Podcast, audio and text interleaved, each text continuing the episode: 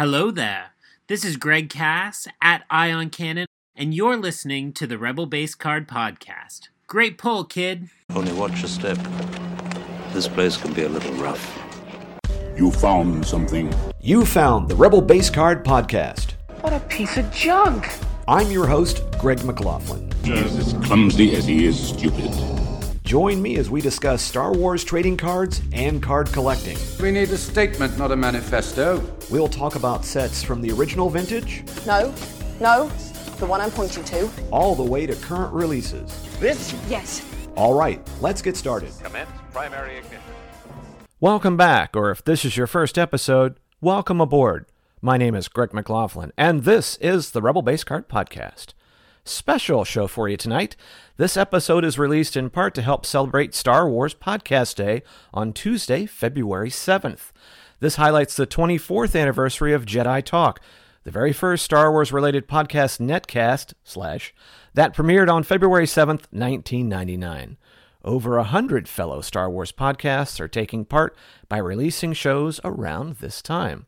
So, in tonight's show, the format's going to be a little different, and I welcome back members of Card Squadron and the CWK Alliance who are going to give me a hand with this one tonight, and it'll be a little more casual. Um, I did want to get in just a quick homestead keeping note, only because Topps liked doing it after I had finished releasing my last episode. There is a new throwback online series uh, that you can find on Topps, much like the Living set. Uh, they'll be released weekly, uh, three card set.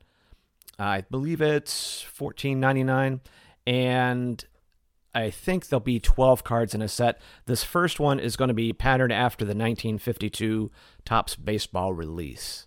So, because this podcast, by the time this po- podcast comes out, there'll only be a few more days in it. The releases are going to be on Thursdays. Um, and the first one had Darth Vader, Luke Skywalker, and Princess Leia. They looked really kind of cool. Uh, I took a flyer on the first one. And, you know, if they come in small batches like that, the one thing I like about a weekly set is you're not fighting with somebody in Walmart in a parking lot for the last blaster box. Uh, they will only ship them after the orders are taken. So you have a week to order, and then um, I like it because you can choose free shipping, uh, which is nothing. You know, you get it like about seven to ten days later, and boom! I just got a living set uh, cards today. Frank, uh, if you, you might have noticed, uh, I did post this in the group that it was the Cassian Andor and Luthen uh, Rael on it. So that means that the other ones that we saw looks like they're on a Andor kick. So I'm very excited about uh, those particular living set cards. But yes, the uh, these throwbacks are going to be on like the very thick uh, heritage stock. So they're much like the old Star Wars cards, actually a little thicker. Uh, so I just wanted to kind of put that out before we got started with today's nonsense. That uh, go on topps.com. I'll put a link in the show notes. And if you go to my Instagram page, you will see uh, more of this as well as the Twitter account. Alrighty. So, in order to celebrate Star Wars Podcast Day 2023, in no particular order because my Zoom order is different than everybody else's, and my background is going to be a little different, so who the heck knows? But I'm going to start off by um, welcoming Mary Perdue to the podcast for the first time. Uh, Mary, thank you so much for joining us. Uh, how are you and where are you at the moment? Well, hi, Greg. Thanks so much for um, inviting me to the group. And I am currently in Charleston, West Virginia. It's going to be seven degrees tonight. Um, so we're in the tundra, but by the time this is heard on the 7th, it will have warmed up and I'll probably be in Orlando, Florida. So I'm in between the two places uh, a little bit back and forth. I know the temperature here is six. I know today it was it dropped like a rock, and then the weekend it's going to start getting back up in the 30s and 40s next week. So the temperature is all over the place. Um, another returning member, also in the Midwest Midwest-ish region, Ross Hollebon from Fanthatrax and Popstar Indy. Ross, what is it like? Since we're talking about temperatures right now, uh, give me the current temperature in the in the Indianapolis area. Uh, we have boomed up to like 20. so walking to class the other day, it was 10 degrees and my legs hurt going from the parking garage to the classroom. And it was just like, okay, this hopefully it's not going to last too long, but I understand that the East Coast is really getting clobbered by this for the first time this year. We we've had it for the majority of the winter, it seems like. So I, I feel for my East Coast friends and Mary amongst those as, as you welcome all that East Coast weather there. In some cases, we might have uh, Gregory Cass from Ion Cannon, who is our most East Coastest person here. But in that case, that's going to fall on you, Mary. Normally, even when I lived in Ohio, I, I wasn't as East as you. So, not to sandbag Jen any more than we already are, I'm not going to go to Frank right away to make you feel bad. But Jen Sopchockchai from The Long Take and from Fat in the Tracks is joining us tonight. Uh, I know it's not 12 or 20 where you are. Yeah, and I feel real every time there's a winter weather related message in our group chat, I feel very guilty because our high for today was 68. Oh. Um, it was it was quite nice. Uh, you know, we we have been getting a lot of rain compared to you know normal, but um, nothing nothing to complain about for sure.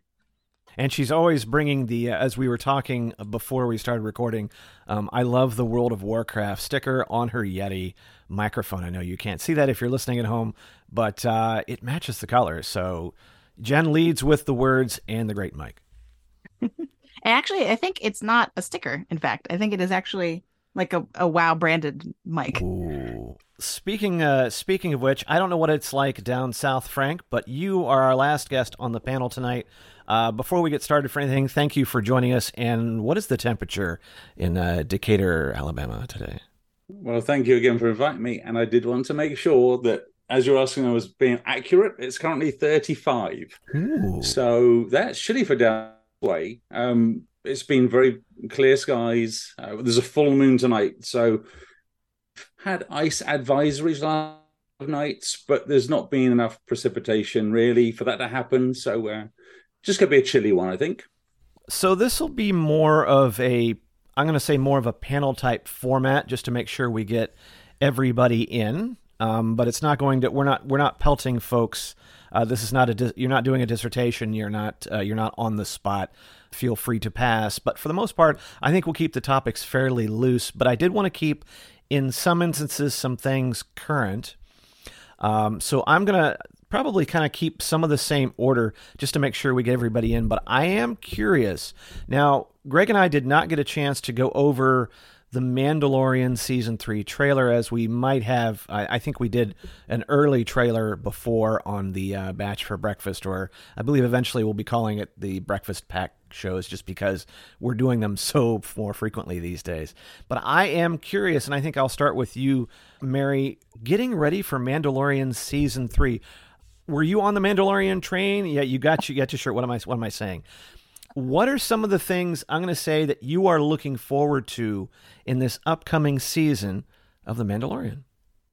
Oh, I think I'm looking forward to going back to Mandalore. I think we need to see what happens with uh, Dark Saber and and I follow follow Katee Sackhoff on social media and she's you know she's giving out these little hints, but not really.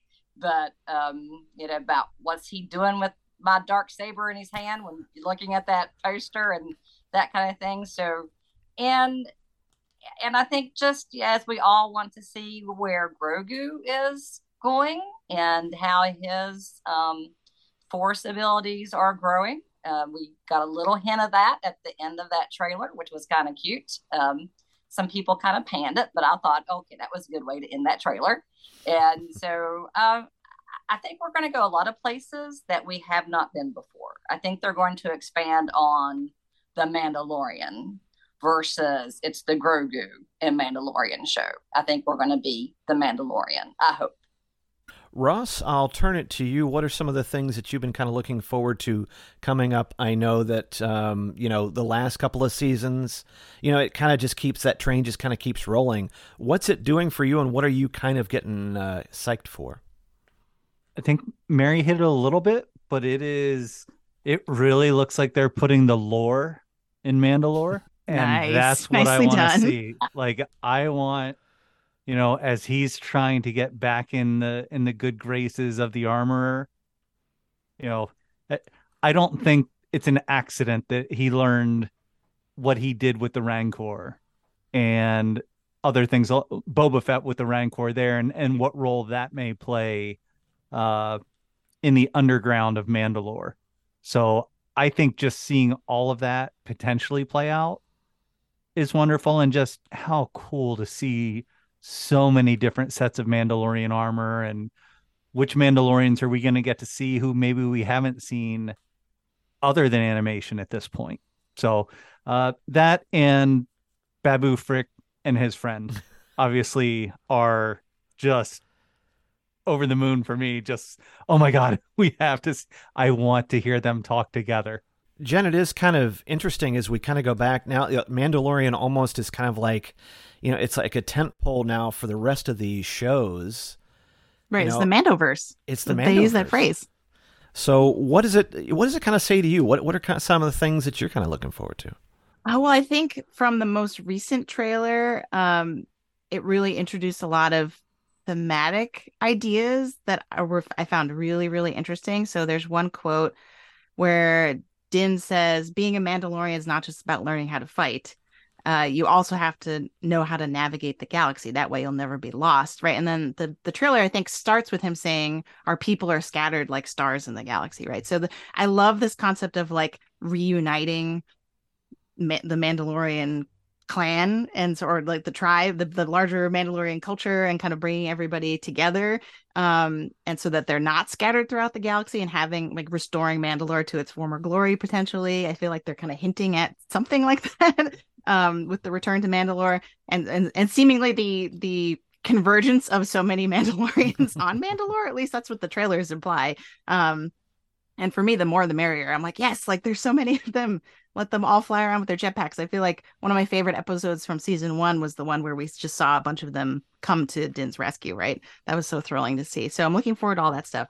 Um, and I think in particular, the fact that he's sort of saying that to Grogu and sort of trying to teach him what it means to be a Mandalorian also like ties in their relationship into the larger story really well as too.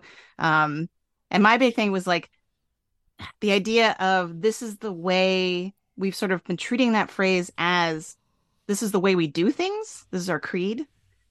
But that trailer made me think about with all the comments about navigation and finding your way and like being lost and, and scattered or whatever, really made me think about this is the way as like a direction, right? Like we this is the way this is the way we need to go. Um, so I'm just really excited for to see how all that plays out. Frank, I know you and I would be excited uh, for the cards that'll be coming out at some point, but I am kind of curious what is real, what is kind of tripping your trigger when you're seeing that now. And, and I didn't realize there was. It looks like there's a slightly different trailer on Disney Plus as on YouTube, and I'll have to go back. That's what I love about listening to other podcasts because they can pull out these details that I'm like, huh. But what is it kind of doing for you, and what gets you excited? Yeah, I'm, I'm very excited about the, the this third season coming up, and again about the trailers. I'm still not sure if the one that was shown at Celebration has aired anywhere else. Um, a lot of people know one of my favorite characters is Dr. Pershing, and there was a specific shot of him walking across a very elaborate looking building in very very fancy attire, and I thought, okay, you are getting far better funded this season than the last two.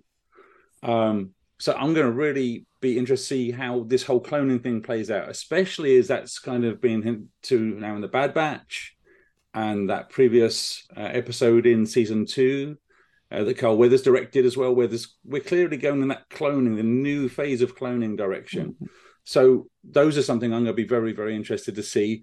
Um, the fact Ross was saying about the lore and Jen about the Mando verse, those trailers when you do see them on Disney Plus, when they conclude, they will say Mandalorian season one, two, and Book of Boba Fett, you know, streaming now. So it clearly is all parts of the same story. Uh, and I'm, I'm really glad that's been emphasized because that's how it's always spoken to me, especially where they inserted the Mandalorian into a couple of episodes of Book of Boba Fett. So, uh, yeah, like Jen says, more the merrier. Do do we think that the Bad Batch Mando season three overlap is intentional? That what you just said about the clone the cloning co- program by the Empire and sort of Doctor Pershing and all that stuff. I feel like that's the place that Bad Batch and Mando can intersect potentially. Yeah, it's fertile ground for it after that whole that little Mount Tantiss tease at the at, uh, The last I, season yeah. of Jen, I don't know Bad that I could deal with that during the semester. I mean, wouldn't that blow all of our minds? Can you imagine like where like we have one episode from one show like like synced up with another one? That would be so Oh. incredible. Yeah, I don't know how they would be able to pull that off, but it would be amazing. To see the animation and then seeing it in live action, uh, yeah, that would that would blow my mind. Something I can't seem to still get over, and I'm going to pose a question. The group here in a second is the the return of R5D4, and I'm showing my age, but I don't know why. But every time I see that darn droid now, I just get really giddy because it just seems like this droid has been waiting 40 some years and you know no no no disrespect to the the book that came out that had the short story. Um, this is just really exciting for me to see. And you know especially when you also see all those Mandalorians that are doing like that jump that are jumping down on whatever planet they're on. Um, it just really kind of gets you pumped. I am going to post an open question to the group when I keep seeing every everything kind of converge on Mandalore, knowing what we did from the Clone Wars, that they will pretty much kill each other to the last person to forward their own, you know, their own viewpoint. Do we think this is going to go down well, or is it just going to, or, or are we going to lose more Mandos this season? What uh, I'm just going to post that to the group. I don't think it's going to be easy one way or the other. Even if you get 95% of them on board, I mean, look look at a school board meeting. You know, if you have if you have one person who's looking at it differently, like it can become a little battle in a, a political minefield. So Uh, that's just human nature. And obviously Mandalorian nature is that much more volatile.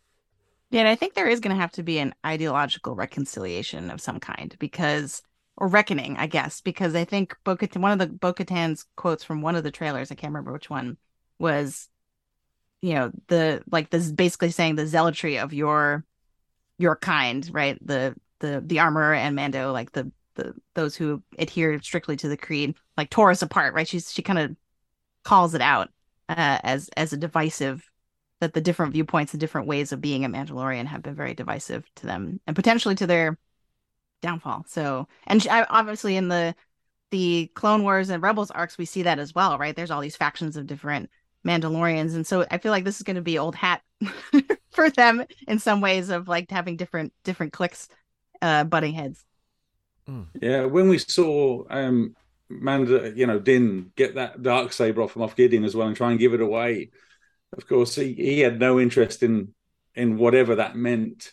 And this latest poster that Disney Plus put out, the way he's holding it, he I know it's only a still, it's just a nice rendering, but that looks like here I am holding my sword. It, it definitely like he'd claim this. Now, not, I'm not sure if that's the direction that it will go. That if you guys, if everyone else can't get your act together, then I'm going to be the one that brings you all into line. Uh, and like you say, that that conflict between the children of the Watch and whichever other factions are out there, um, it could be explosive. when the Clone Wars kind of kicked off and we started seeing Mandalore as much different than the Boba Fett that we kind of grew up and saw, you know, I, I wonder how far they can push this that would satisfy as as big an audience as they now have got. Well, you know, with the original trilogy people like myself, you know, I was 16 when, let me date myself, I was 16 when the first movie came out. So, you know, seeing Boba Fett uh, in Empire, he was just another bounty hunter. You know, he was just another character in with a whole lot of other characters. We were focused on Han and Chewie and Leia and Luke. And you, you know the, these ancillary characters really didn't mean anything. But you know my son who is now 21 he was seven when the clone wars came out.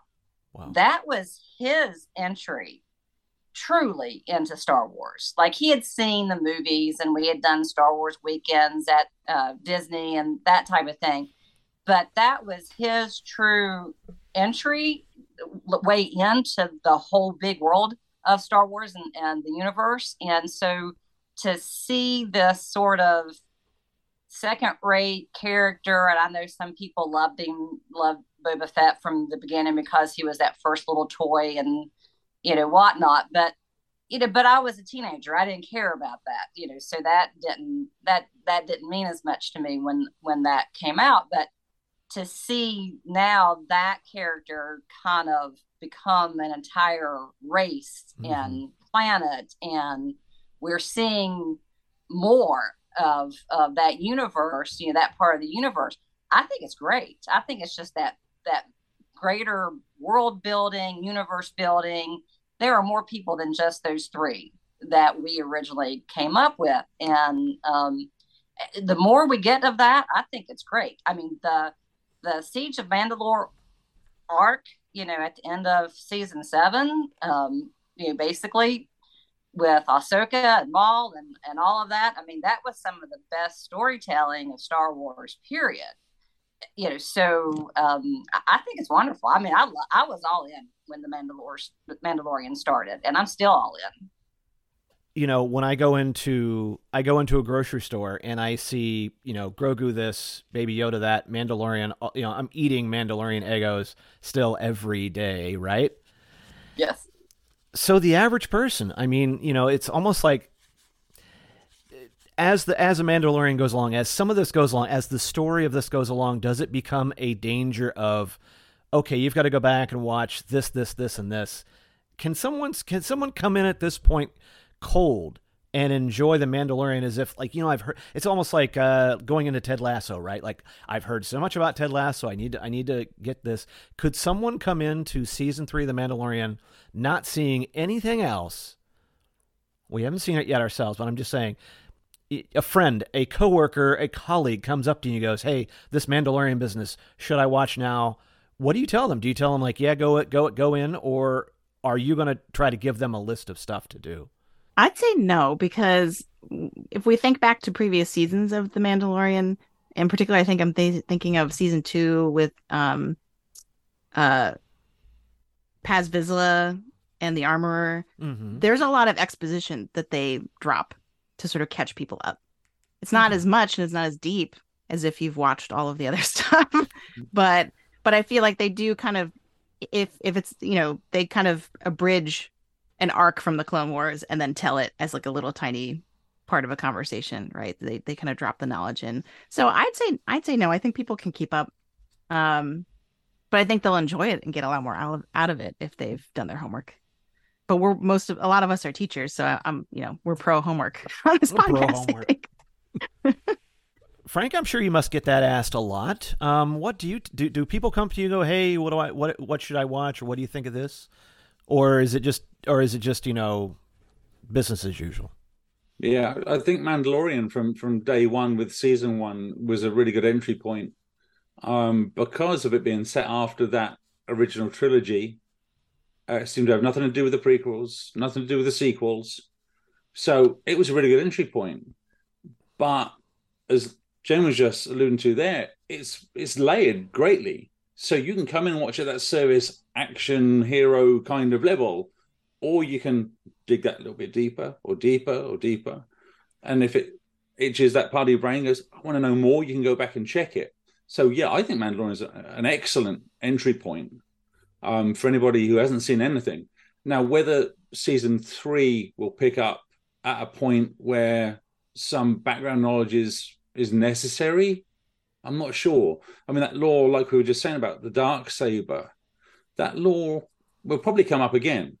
And if it doesn't, anybody seeing it fresh will think, "Hey, that guy's got a cool lightsaber," you know. And then maybe later on, it will be a situation will arise where it's clear that whoever holds it, having defeated its previous owner, can rule Mandalore. So it may it may explain itself going forward rather than have you need the, the prior knowledge. And the way the writers seem to go, especially nowadays, they're trying to make it, as far as I can tell, as accessible for everybody as they possibly can, which is smart, especially for a, a streaming service that we all enjoy from our homes. So Ross, somebody comes up to you on the street, and after they get past the question of why are you wearing a Giants cap in the middle of you know Indiana, what would you tell them? Would you tell them to go back and start with, you know, they're they're interested in the Mandalorian? Do you tell them start go back with season one? Do you take a chance and go into season two? Um, what kind of what kind of conversations uh, do you have? I think if there's a franchise and a property that has allowed people to uh, go a la carte and hop in wherever they want and eat whatever dish they want at whatever time, Star Wars is it. Um, you're going to get more out of it if you go back and watch, and I would explain that. But I think if you just sit down and enjoy the ride, starting with season three, to Frank's point, you're going to go back and say, eh, potentially go back and say, okay, I want to know how they met. I want to know where this sword came from. Oh, wait, I have to go watch animation to figure this out. I thought it was in another season of of the show. And how many again layers that they have and so many different approaches to setting that narrative, setting that lore, setting all of those elements of great storytelling. I think if if you just sit down and watch and all you're seeing is Grogu throwing up his hands while they're in the N1 starfighter going fast and that's what hooks you, awesome. Then you started in the right place and now go figure out what you want.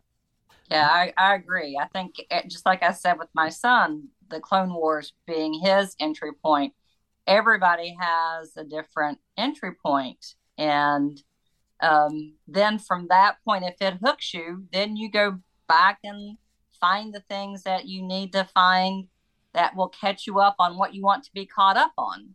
And if it's watching it from the very beginning and everything all the way through, or if it's just looking at some of those suggestions that Disney Plus will put up, you know, they'll put up those little lists of certain shows to watch to get caught up with certain things. You know, so maybe that's the way they do it. Or they go onto Wikipedia and do a little, you know, internet internet research or and we've all had to do that when some strange character or person comes up and you go, Who was that? That was somebody way back here that had one little part.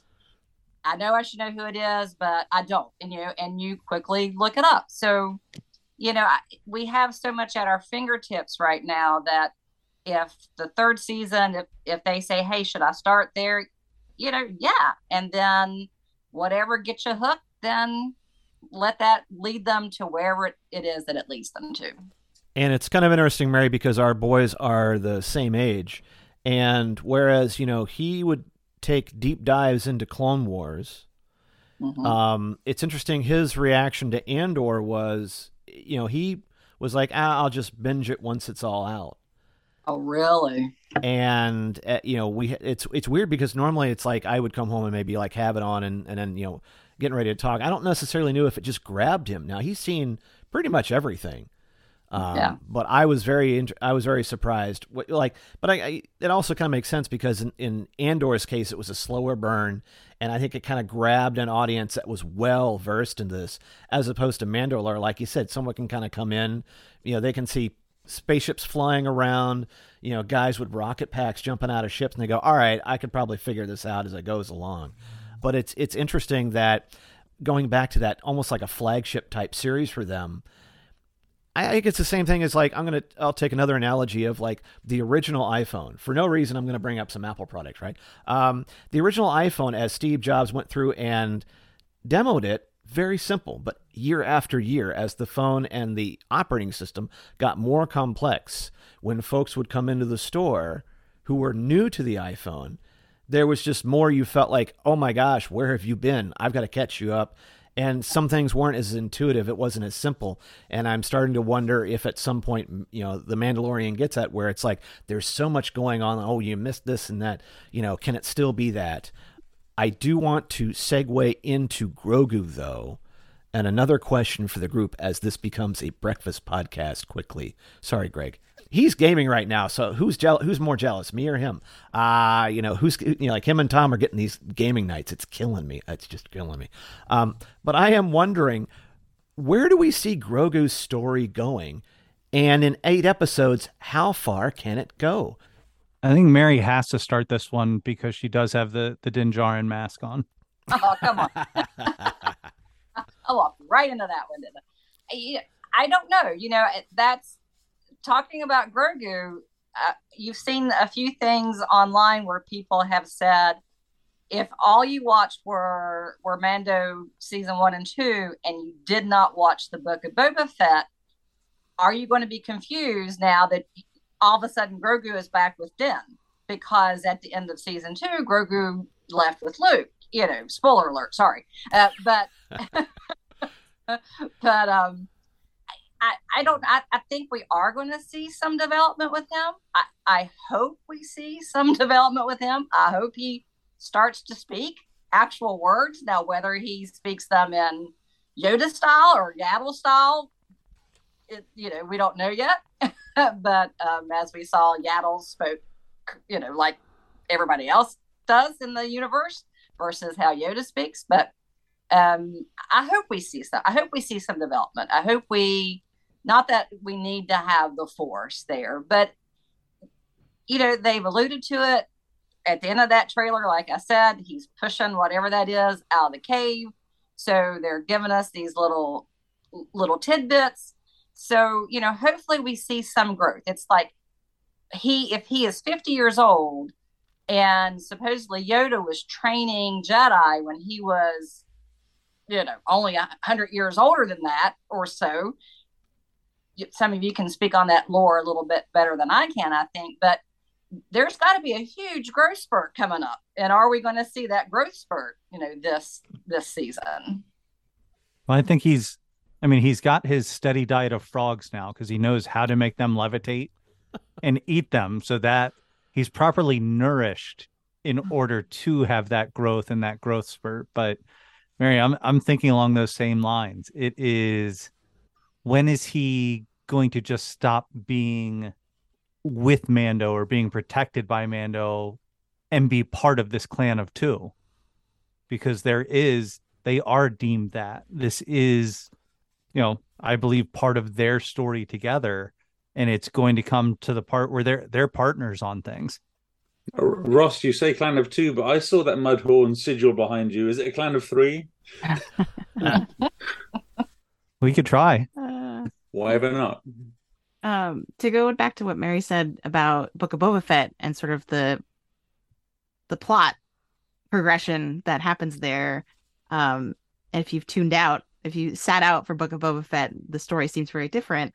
Um I feel like if if they for me, what I would love to see is that Grogu hasn't just left the Jedi way behind. And that and in particular the the, the choice he makes to go back with Din and and leave Luke that that isn't just going to be a blip in the story but that actually is going to create future conflict right because he has these force powers but he hasn't finished his training um and so I and so for me I think I would love to see if this season really is going to be a deep lore dive into Mandalorian history, I would love to hear more about Tarre Vizsla uh, mm. and have that be kind of a, a, a point of retrospection and kind of reflection for Grogu to be like, well, I'm both a Mandalorian and a Jedi.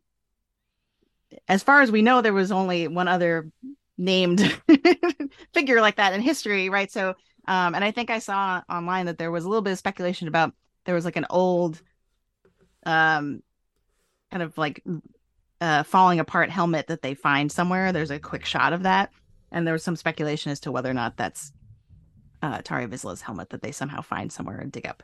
Um, so that's what I would love to see, um, and I think that would make it so that because I think a lot of people that critique the the Book of Boba Fett uh, is like, well, we it was such an emotional climax to to see Grogu leave Din and how emotionally traumatic was that, right? And then to just so people often complain like to just have it flip back. So oh, oh it was only like two episodes now they're back, right? um the people say that was too fast. And so for me I think that would sort of sped up narrative that decision to go back I think so quickly for us I think it would be more worthwhile if if it's sort of like baggage that now is going to hang over Grogu. Yeah, what, what I get from Greg's question as well is is can we continue with Grogu just being this cute little green guy? Mm-hmm. And Jen, as you were saying, that path forward and back. You know, when when uh, he's communicating with Ahsoka, in the Jedi episode of The Mandalorian. She explains to Din he's had trauma. You know, he's repressed everything, everything he's, you know, even Luke, like you say in the book of Boba Fett, when Luke helps him uh, have those memories of Order 66, what he saw. These things were terribly traumatic. So, is that still him holding everything in? Like you said, we see him push that creature of whatever type it is uh, out of that cave. And in many cases, he's been the protector as much as Din has been his protector. And, you know, uh, there's a few people who've said online, is Grogu the Mandalorian, not Din Djarin? and I'm mm. totally happy to to to accept that as a possibility as this story plays out. I'm not sure ultimately how many seasons there are going to be. I'm sure that's been said, and I think a lot of people are hoping it's going to you know conclude in some way like the Marvel movies did to, to some large event. But um, but yeah, that that timeline that we've seen so far, especially the past parts that we've been hinted at, um, we might see those get explored more and him become a more capable, more fuller individual rather than just a kind of a, a little companion. It's interesting that, you know, it's in this case, when we go back to Mandalore, it's like, you know, speak softly and, and pack a Grogu, right? So it's he's got the dark saber and Grogu in tow.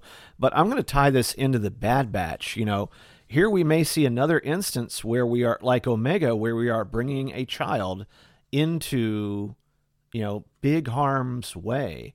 And I'm kind of curious about, you know, now that we have seen Grogu's, you know, like the past open up a little bit, you know, are we just going to get more trauma because now it's like, he, you know, he's trying to figure out not only who he is, but who he is supposed to be and and that just it's inter- it's an interesting parallel that I it must be the caffeine kicking in at this point. But uh, I'm just kind of curious what y'all think about that and sort of the the parallels between Grogu and Omega. Well, who can he be? You know, that's mm. I think that's some of what Luke that's some of why Ahsoka didn't want to train him. And that's why Luke took the approach that he did in making it his decision along the way. You know, do you want this do you want this great armor? Or do you want this do you want this this Beskar chainmail? Or do you want this lightsaber? And I think one of the things that we keep learning about in animation and the books and other components, comics even too, is the black and white of Jedi isn't necessarily a good thing. And it is okay what is the situation? How is this impacting people? Like if you go into everything thinking only this can be bad and only this can be good are you missing opportunities to have justice and opportunities to help a greater amount of people get through things. So i think that is setting up well for grogu grogu to play that part until he's learning he's exposed to all these different groups. And you talk about someone being able to navigate the universe or navigate the galaxy. He's especially had to learn he's been through more than you know so many of these other characters and for him to be able to reflect on any of that could be extremely powerful not only to Mandalore but other groups around them as well i just sort of think about Grogu as like Ross was saying, Luke gave him that choice. And and again, it's that, you know, you go back to that line, only Sith deal in absolutes, but yet the mm. Jedi dealt in absolutes as well. So it was one way or the other. And, you know, is Grogu going to be sort of a little you know, not the chosen one. Now I'm not saying that, but mm-hmm. but a little balance. You know, he he he obviously is using his force capabilities, but he chose the chainmail and he went back to Din. So I, am I'm, I'm with Ross. I was just going to you know kind of go along that same lane as are we going to see him go down a path that um, embraces both things that he could be and and makes him stronger um, based on what he's lived through so far. a bit of the story that's missing as well is is how Grogu wound up being in that kind of that smuggler's camp. You know, when Kuiil and Din go off to find him, when he's originally that bounty. We have no idea. There's a big chunk of time between Order 66, apparently him being rescued, whoever he was with, and then to get to that point. And I think it, it's fair to assume that Din and IG 11 were basically rescuing him. But I'm not so sure. Was he being rescued or was that a group hired? I mean, the galaxy is clearly filled with mercenaries and bounty hunters. Were those people paid to protect Grogu, to keep him there, to store him away, perhaps? I think that's a stretch, but there is a big chunk of the story that's missing. I'm not Yeah. sure if we'll get it. I'm not sure how relevant it is, you know, how he wound up in that place. Um, again, just something that, that pops into my head every once in a while and with an I wonder why, I wonder if, I wonder how, you know. but who rescued him from the temple? And so, and from the temple to that point, what is that huge gap exactly? Yeah. Yeah. I was going to say, we do know for a fact we are going to get flashbacks because the most recent trailer had what clearly has to be a flashback to Mhm. his childhood, or like, I mean, he's still a child, I guess, his, his early childhood. And did, did Grogu know Reva?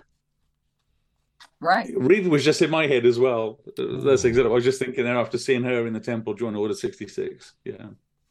Jen, you bring up a good point and a great segue. I was going to ask, as we're kind of like bringing that the Mandalorian trailer kind of to a close. How did we feel about that that blip with the Jedi? Obviously, we see, you know, it, is it obviously a flashback? Um, and in which case, what more do you think they could tell, you know, that we didn't already get? I mean, as as you, you kind of alluded, Franc, of, of that gap in time. But mm-hmm. what do you think that we're what what do you think the purpose of those scenes? What more could they tell us at this stage? Well, earlier we mentioned that Ahsoka said that he had he had a lot of trauma, right? And so I feel like that we're going to finally get to see what that trauma is, what happened to him, mm. where how did he survive Order 66, mm. right? Um I mean, I feel like Order 66 is just a staple plot point now in all of these series. Um, that we get like a, tre- a, a traumatic like revisiting of that moment from different points of view. Um, and so yeah, I think I think I I think that has to be what we're gonna what we're going to see. What what part of it, you know, what part of the I don't I don't think we're gonna necessarily return to like he's not gonna be in the same room that Reva was or nec- or necessarily, you know. what I mean, I, I don't I don't think it's gonna sync up that neatly. Um, but I do think it's going to be um something like wherever wherever he was at the time in the Jedi Temple or in the It's or in always the, interesting you know to see how the same event impacts different characters too. Because like Ross Mm. just said, Reva was there too, and we saw which trajectory she took. So that's a really interesting. How those traumas do impact people, how they deal with those traumas, and where it leads them ultimately. Yeah, I think it's all about choices in response, right? Because with Bad Batch, you know, we start we start a Bad Batch with Order 66 and with uh Hunter and and Caleb Dume and the choice that he made there, right, versus what what Crosshair would have done. And so I think yeah, I think the running this is a running theme through all these series of like what it in the in the face of this historic traumatic moment, what do you what are every decision defines you. I, I did want to pull us out for a second um, before I, I know that um, Ross was on a shorter leash, but I wanted to see if I could get a comment regarding the impact of The Mandalorian on us and what it's done. I know Mary and Ross, and occasionally when I can get in there, you know, kind of hop on Dan Zehr's Coffee with Kenobi, where he does the weekly top five lists. You know, occasionally we pull Franc and Jen into our breakfast discussions, which kind of started off as kind of, you know, hey, let's check this out, Greg and I would. And then we start, you know, now I'm starting to kind of plot out, all right, what shows am I kind of interested in, in doing? And then in this case, we have Mandalorian and Bad Batch, as I cross myself, uh, overlapping for a few weeks. Thank you very much, uh, Disney Plus. Uh, and of course, Jen, who I don't know how she's writing all this you know, this has really had a big impact on every one of us. Uh, maybe I could have Ross kick it off and just talk about, you know, what kinds of things are you now kind of expecting it to continue to impact you, and what are you going to be doing?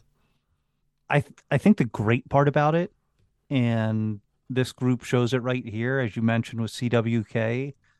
You know, we're watching, we're watching fiction. We're watching these communities come to life to tell a story and to help move things forward. And I feel like that's we're very fortunate to be in the time we are with all of this coming out now. Like that's that enables us. That gives us, you know, we could talk about sports. We could talk about not that we don't mix in other things, but like this is a linchpin for us, you know, and Mandalorian really helped take it up that notch where it was accessible and weekly and hey now we're ready for this. Now we're ready for that. And it's it just helped launch you know, relaunch a fandom you know that was already super strong. And now we get this opportunity to celebrate new components see how oh this character is going to cross over to here.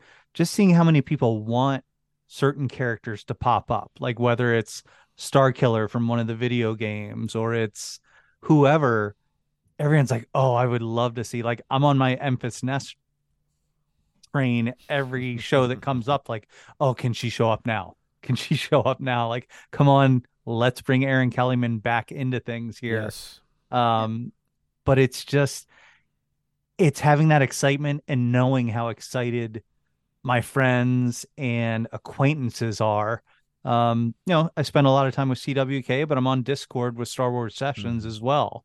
So talking to a lot of fans over primarily in the UK in in Europe and their vantage points and hearing how excited they are right now about celebration coming to London and I'm just sitting there like I'm so jealous but I'm so excited for you because I know how fortunate I've been these past two celebrations to go. So like I'm giving them trying to give advice saying, "Hey, make sure you pay attention to this." You know, autographs will sell out. They're like, "Oh, they're really expensive." I was just like, "Yeah, it doesn't yeah. matter. They will sell out, so get who you want to get because if you're on the fence, you're going to lose it." So that's that's the big thing. That the community um, you know, and and Disney in certain ways showing us that this is the way. Here's a way to to work with other people and communicate and enjoy each other's company all based on something that's just fun mary you were there kind of in at the beginning of of dan's you know live facebook feeds mm-hmm. what has what has something like that where that interactivity what has that kind of done for you as far as you know your level of fandom wherever it was before during and after and you know you know bringing in just people you may not i mean that's kind of like where i kind of met you quote unquote yeah. for the first time before we saw each other at celebration but um, what does something like that kind of mean to you and how do you kind of you know is that something you just kind of like get jones for every week well oh yeah i I, I love it. I mean, I started with Dan that very first live. Um, but you know, being a, a, a person who started with the original trilogy and and going through you know the dark times as people call them when we didn't have anything and and um, you know so your your fandom changes. Like you know i was i mean i'll admit and i know some of you are the same way i was an original trekkie you know star trek was what i started with. And then um, you know because my older sister that's you know, she loved it and and then star wars then the sort of became my thing because then I was a teenager when it started. But there was a long period of time that nothing really was going on. So honestly, uh, when the when the prequels came out, I got that's when I got back into it, and with a nephew uh, who loved Star Wars, and then um, and then when Chaz came along with Clone Wars, like I said, I had never really listened to a lot of podcasts um, I kind of came late to the podcast, you know, thing. Um, really, it was like 2017, 2018 when I started listening to podcasts, and I found Dan's pretty quickly. but I was never um, active. You know, I would just listen to them. I really didn't interact very much on social media. You know, I was a, a teacher and and and I'm retired now, but you know, back when all the social media was starting, teachers were sort of frowned on to to become part of social media where I live because you didn't want, or you know, our our superiors didn't want teachers and students intermingling on social media and that type of thing. So, you know, you kind of stayed away from it. But but honestly, um, you know, once Dan started the live, CWK Live at the beginning of the pandemic, that's when I really became more active in the fandom. Mm-hmm. You know, interacting with people and meeting all of you guys, and and really having um, gained some great friends and friendships through it. Um, and and I think that things like The Mandalorian being on every week, you know, starting then, bringing back, um, you know, that seventh season of Clone Wars, you know, Andor, Kenobi. We're getting ready to to walk into Ahsoka pretty soon. Uh, Visions, the next set of Visions coming out. You know, all these things that we keep getting, um, I think, just makes it that much more exciting and keeps the fandom going. But but it was really the CWK Live that brought me into interacting with everyone and not just being someone who listened passively to people talking. Jen, I, I wanted to kind of throw it to you because you, you know, writing is your writing is your is your business. It's your bag. It's your passion, and I and you have found yourself now writing at probably a heftier clip than before how do you keep it fun for yourself and not you know you, you, teach this you grade this but now you're doing it. How do you keep it fun and in check? Because there's just so much coming out. I mean to go back to what others have said i think this idea of community is really what keeps me going. The fact that you know i'm going to disappoint a bunch of people if i don't yeah and apologies. I, I did you know I think you must have some sort of spidey sense because I did get papers in this week. I have been spending trying to spend time getting them graded. So my Bad Batch review for this week is not done yet. Apologies to everyone who's been waiting for it. Um, but yeah, I think that's that's part of it. Is like that that's my way of trying to be a part of the conversation. And so I love talking about because at the end of the day, you know, um, the reason I discovered this podcast was because of Ion Cannon, uh, Greg Cass. He's a longtime friend from grad school. Um, and that's what we used to do. We used to sit around in our office and just talk about Star Wars. Uh, and we used to go to Target on Fridays and go do peg checks to look for action figures like you know um and so so to have for me like to to be writing and putting out reviews and then hearing people's comments and having it be really a way to spark conversation uh it's just been such a great joy. So that's what that's what keeps me going. Also the just the weekly release schedule uh you know if we if i'd be doomed or like would just not write anything probably if we did a binge drop model um because it would just be too overwhelming. But i think the the sort of built-in deadline of like okay like i have to finish this week's review by the time next week's episode comes out uh, otherwise i'm going to miss the boat. Um that has really been helpful for me in terms of my discipline as uh as a writer because like you said like it's entirely i'm doing it entirely in my free time which i basically don't have um and because i have two small kids and a full-time job uh and, and so that you know that's really been it, it's really interesting because the when i started my the site it really coincided with you know it was after the mandalorian had started but it really coincided with this this streaming era of star wars. Um and so that's i think what really pulled me in because i think my first star wars review was on the the last few episodes of the first season of the bad batch. Um and i think that's what kind of sucked me into like oh and now that's main the main thing i do is like anytime there's a marvel or a star wars series out i'm doing a weekly breakdown of the episodes. Um, so that's that's been really fun too. And i think just the timing of that was it was like the perfect storm. Franc normally you know like i would say you know at least in in my relationship with my my wife and family you know they they understand that i'm a star wars nut. And you know sometimes it's like I'll start a series, you know, and I might have to just kind of, you know, like with the intention of watching it with my wife. And then, you know, we just don't, we don't, you know hook up at the same time or she's watching her own series on netflix. And so sometimes we rarely intersect. Now sometimes like on the mandalorian things like that you know we you know we're able to get in and and watch at the same time or at least i'll get in one viewing and, and wait for her.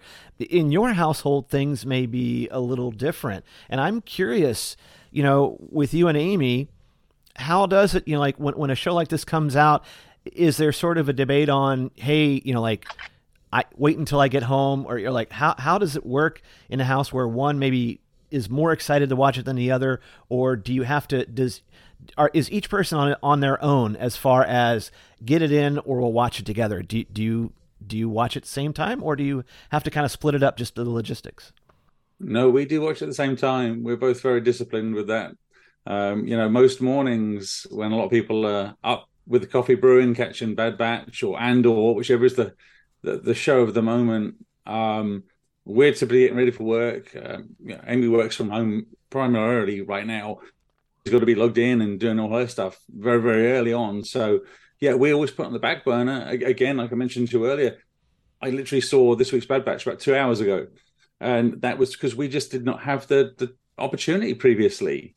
Um, I'm, I'm, I feel very fortunate in the household I'm in uh, with Amy here. You know, we both enjoy the fandom. Um, like Mary had said there, you know, this this global Star Wars family we have now, because you know we're always talking to people from all across the globe, and it seems for many of us that Coffee with Kenobi is at the epicenter of that. That seems to have been a launching off point for many of us that have got into a community. Um, we first uh, Coffee Kenobi uh, by pure chance, drives up to Washington, D.C. Uh, for Amy to see um, some surgeons up there. And we had these long drives, and we were just going through podcasts, and we came across Dan. And at the time, it was very, I think he was looking into um, the, the, uh, Hero of a Thousand Faces kind of thing. He was doing very deep mythology with it. I can't remember who his guests were. And it kind of just clicked. And that started really our joint fandom of it. You know, Amy had seen the movies when she was younger. I'd seen the movies when I was younger. I was the one that was far more interested in stuff, but she has stuff too. She's got a big shelf of BB-8 stuff. She's a huge Brian Herring fan, so she has her little collection as well.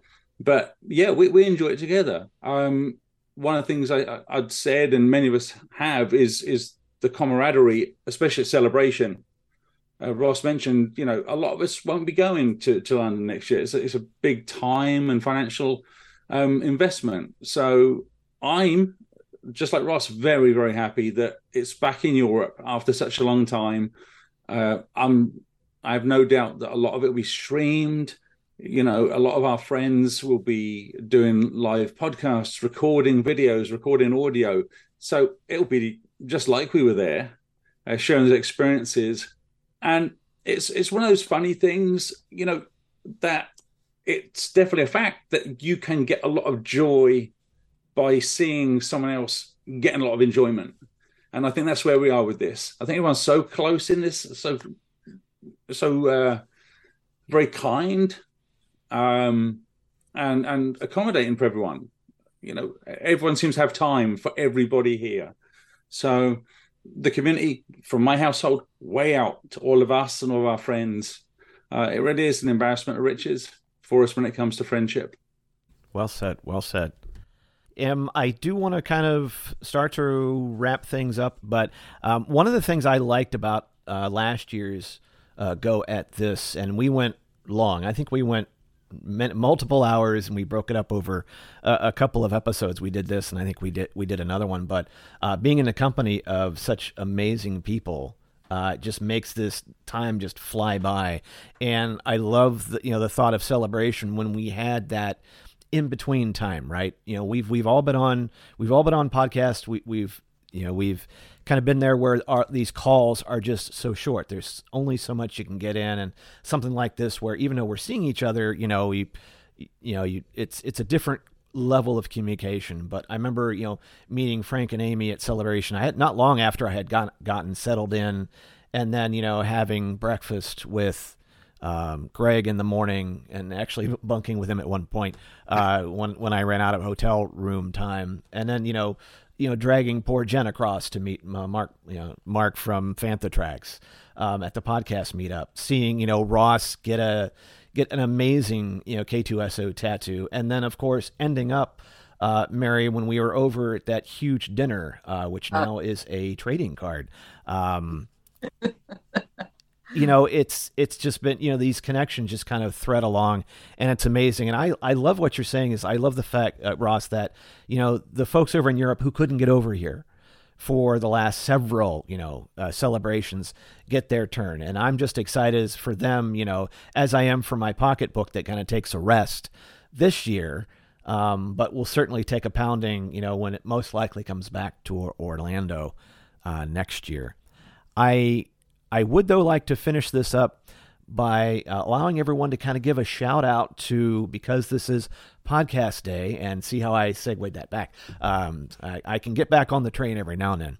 Give a shout out for a podcast or, uh, or an, an online site or something that you would hopefully turn somebody on to that may be tuning in to this one, but may have not gone to that particular entity. Um, Ross, uh, because you are at the bottom of my screen, I'm going to let you go first and uh, give me your shout out for Podcast Day 2023. Yeah, I probably don't call this out enough just because they, they do let me write for the site, but Mark Newbold and everything that fanthatracks.com does. Um, so they're they're kind of their main show with making tracks uh, the podcast there. Those guys do a fantastic job. Mark is so well tied in. You know, he writes for Star Wars Insider. He does stuff for StarWars.com.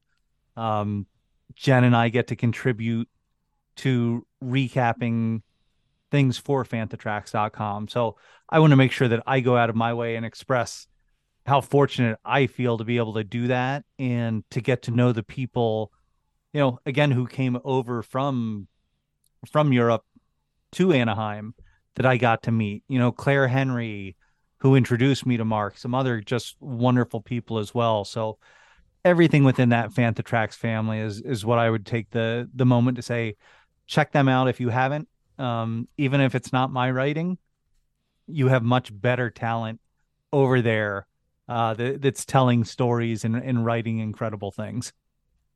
Um, I got to know Dennis Keithley at mm. Celebration, and I had been listening to podcast Stardust as well. And I enjoy he, he and and Jay's. You know, Jay does a great job with all of her cosplays and following following her on Instagram. And they have you know two three podcasts a week, and they just delve into different things. They go into comic books. They they do what's going on currently with uh, streaming um, you know, they all talk about once a month. They'll talk about merchandise that's out. Um, so they they do a great job of a lot of widespread items that are going on in the Star Wars universe that um, and and really good viewpoints um, from the two of them and and and bringing in the cosplay part of it uh, with Jay. It's they're they're they're really great. It's it's a good podcast to listen to and and to interact with on social media. I think I had met him at that dinner, and uh-huh. then it wasn't until recently I put two and two together. I'm like, oh hey, wait a minute. And yeah. it's also one of those sometimes when you're listening to podcasts and you see someone like the voice in the face, you know, like I was like, oh wow, I it, it just you know I have no idea what I would have thought he would have looked like but yeah, it's just so fu- funny who you kind of run into, and then all of a sudden, it just the dots tie in later. Um, Jen. All right, I can't keep it to one, so sorry in advance. Go right um, ahead. The floor is yours. The the Colby cast, uh, Colby, you know, nice. a mutual friend of all of ours, uh, is has been so, so supportive of my writing and and gives me very regular shout outs on the Colby cast. Um, and I've been on the Colby cast and had a great time. Um, so, you know, and, and I, and I love the dynamic between him and his two sons because you get the the the sort of inter multi-generational perspective uh, on things and they often don't agree and react to things very differently so that's really fun um uh, other big shout out to pink milk um they're one of in my regular rotation of star wars podcasts um and they're just so they're so funny and entertaining but then also so thoughtful. I think they really strike that nice balance between a podcast that's fun to listen to but also really deep and thoughtful. And they always kind of make me see something in a different way which is amazing. Um and then quick shout out to just like female star wars podcasters. So sky talkers great one. Um and uh jennifer landa from force center. I always love listening to her. She's a great follow on social media uh, and then um, Lacey Gillerin, I don't actually know if I'm pronouncing her name correctly. This first time I've had to say it out loud. Um, from uh, Resistance Broadcast, um, also a great follow. so, uh, and it's it's just been nice to see because I think when I was growing up, uh, being a female Star Wars fan was sort of like I was the oddity uh in in my in my group of friends like the i was the weird the weird girl who liked star wars uh and so and there wasn't much opportunity for me to engage directly with the fandom um and, and so so to to see more and more female star wars podcasters um and and and just like and there are also so many people on instagram who are like funko pop collectors and lego lego builders and uh and you know so it's been really really nice discovering um those those voices in the fandom. Yeah, and if I can add a couple more to to mine, like Jen was saying, I, I listen to all those as well, and then Tatooine Sons, um, mm. you know, Dave Jesse and his two boys, Sam and Nate, they're great. Um, Thank the Maker podcast, met those guys at Celebration. You know, they're they're now you gotta sometimes you know sometimes little words, extra words will come out, and they'll they'll do a little bleepy thing, but but they have really good uh, insights and I, there's just a lot of different podcasts that I think we all listen to that mm-hmm. we all you know kind of fall back on and and obviously Colby and his boys are a go-to and then Craig Dickinson with reading between the reels. I was just listening to uh, to them on the way home. Uh, it was an older episode they had with Dan Zehr, and they were going over the Superman movie uh, from '78, which was a great episode and it was it was nice because it brought up like you know John I'd forgotten John Williams had done the score for for the original Superman with Christopher Reeve. And you're like oh man you know so and you know like you said a lot of these just take it uh, different ways. And I I like the diversity of thought as well as you know formats and how they do it. Um, those are uh, those are those are those are great choices. Franc what do you have for us? Yeah wow what a what a great list of podcasters that have just been provided there. You know, Jen said about Lacey as well. Resistance broadcast I had on my list. Anticipated this question coming up, so I scribbled a few down quick. uh, I think Lacey right now on social media is doing 365 days of collected items. I think she's shown a collected item every day. Um, so yeah, Resistance broadcast is great. Um, the couple that I also put down, um, um you may have heard of Around the Galaxy and Podcast of the Whills they're now under they're, they're, kind of a network now. It's a streaming Star Wars network, uh, and that's uh, Pete Fletzer, Nick Melke, who also lives in Alabama down at Montgomery. I met him a little while ago at Celebration and since, uh, and they were recently joined by Chris Ryans from Broaxium, and mm. they call themselves the Star Wars Fan Talk Show, and they've had all sorts of fantastic guests on. Uh, writers, actors, uh, behind the scenes uh, creatives, uh, even super fans. Sometimes they'll ask for super fans to go on. Um, they have uh, a recorded show once a week and then a live one, I think Friday nights, um, where you can call in and you can interact with the hosts. So, so that's always a great one. Uh, the other one, uh, a little out of left field for the collector and all of us, is Hollow Chronicles.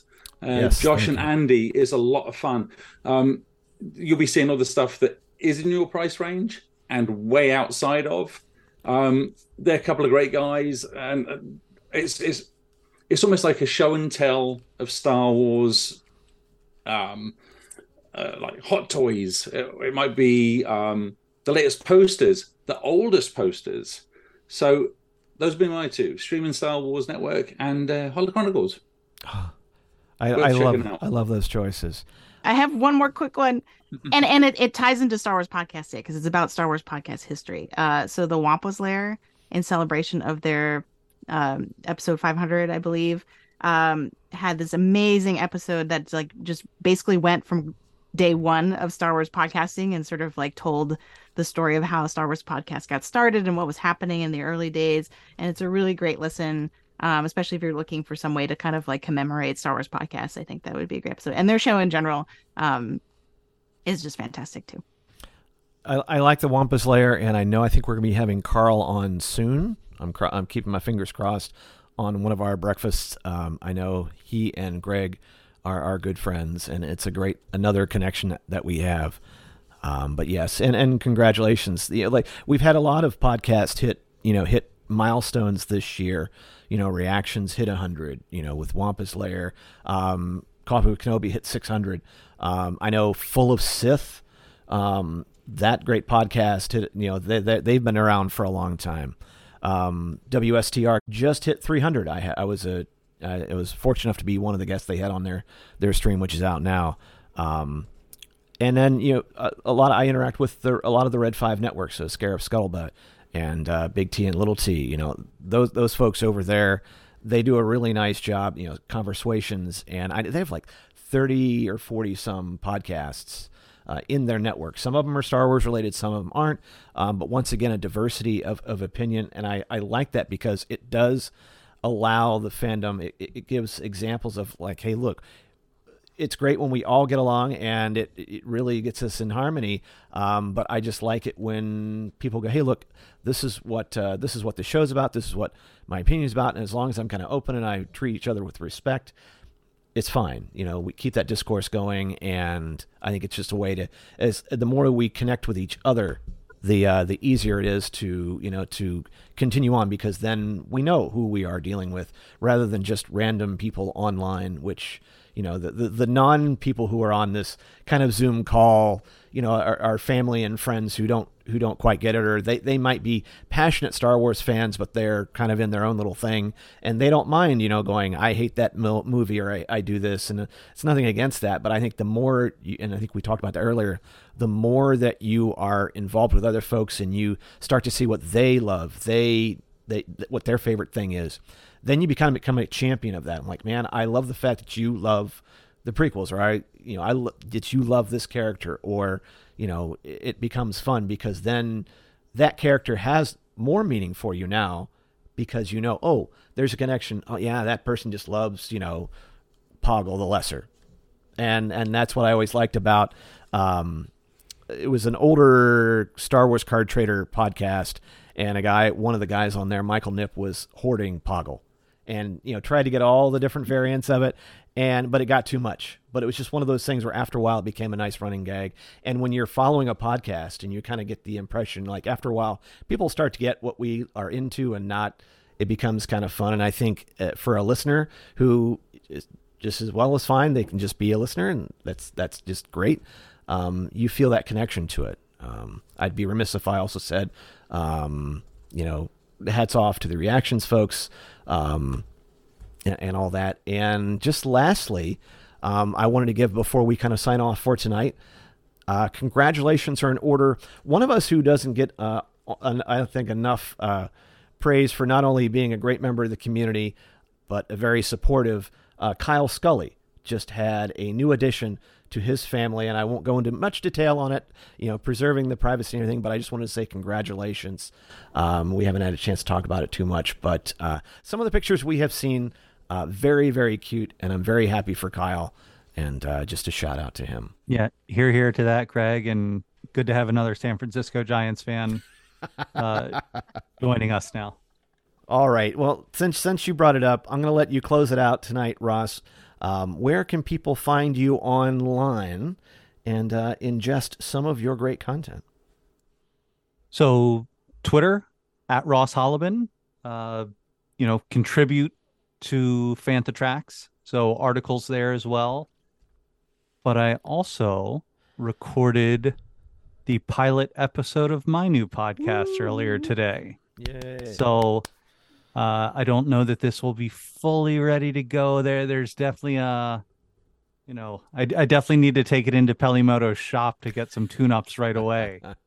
um, but it is called the Album Concept Podcast, and you can already find me on Instagram if you want. So there's a couple posts there, and there will be Star Wars Easter eggs and some inspiration uh, that is built into it. But it, it's primarily a, a music podcast.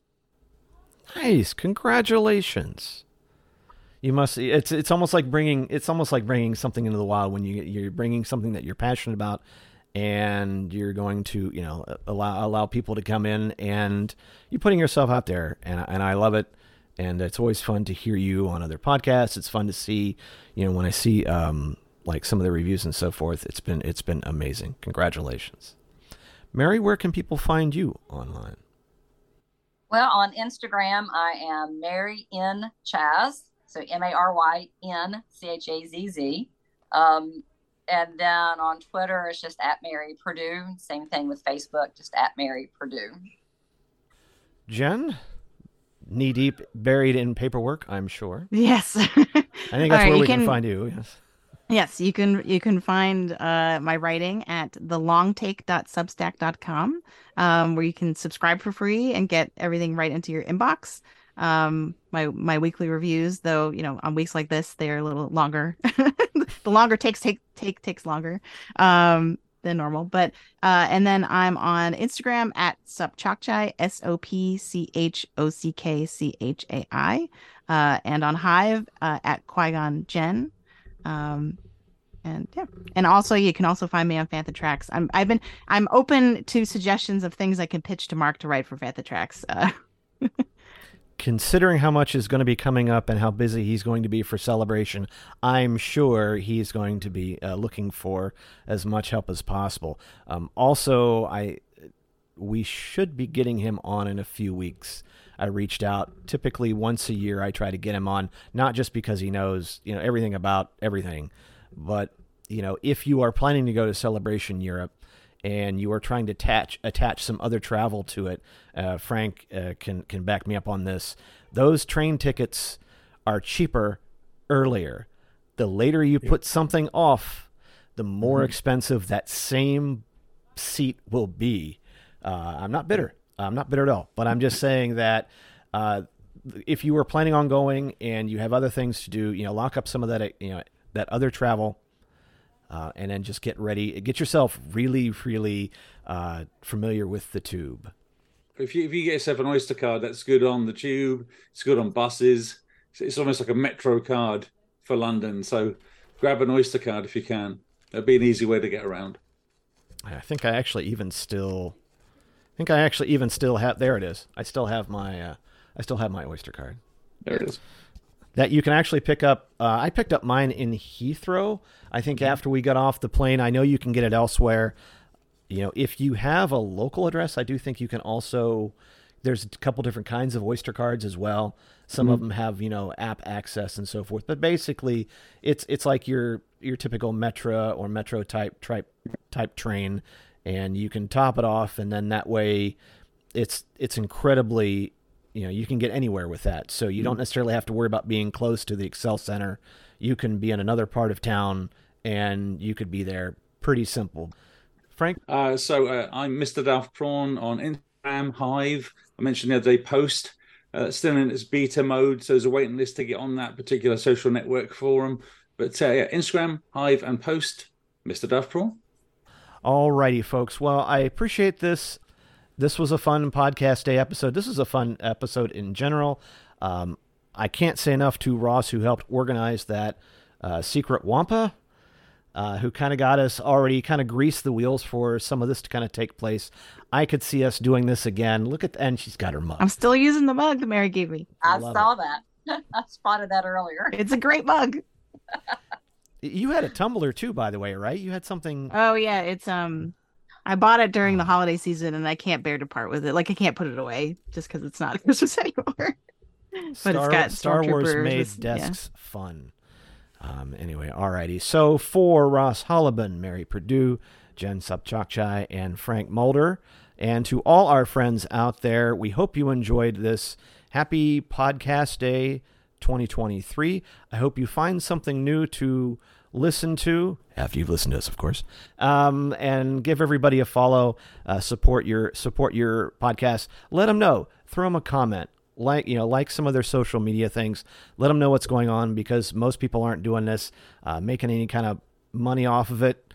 But uh, the the more you get involved, I think the more you get out of it. All right, so we will let it go tonight. Um, I'm actually going to let Card Squadron take it out, and we will talk to you soon.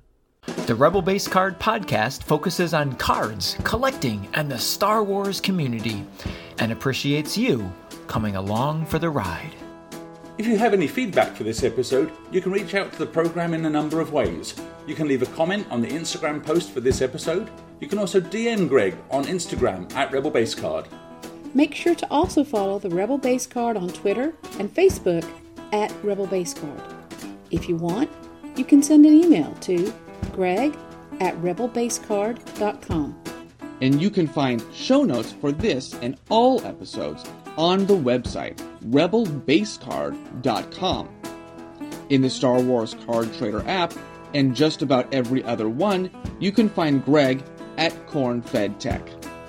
The Rebel Base card uses the hashtag Card Squadron as a way to alert friends about cool cards and recent drops in the galaxy far, far away. It's a great way to bring our community a little bit closer together and help one another finish our sets in time. We collect, communicate, and commiserate. Well, at least when we run out of credits or crystals to spend on our digital collections. Join the fun, even if all the other cool squadron names were already taken. And remember, we collect as one and would be honored if you join us. And if you are a sketch card artist, or Star Wars artist or collector, cosplayer, and want to talk about your work, your craft, or passion, drop Greg a line.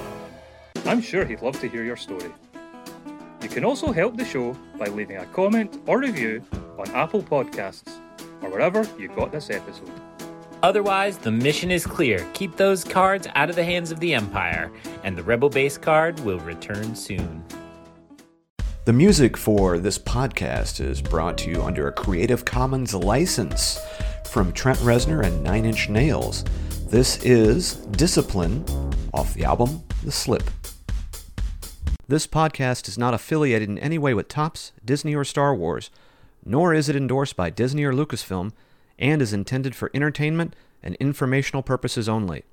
All names and sounds and any other related items are properties of their respective trademarks and or copyright holders here in the US and abroad. The official Star Wars website can be found at www.starwars.com.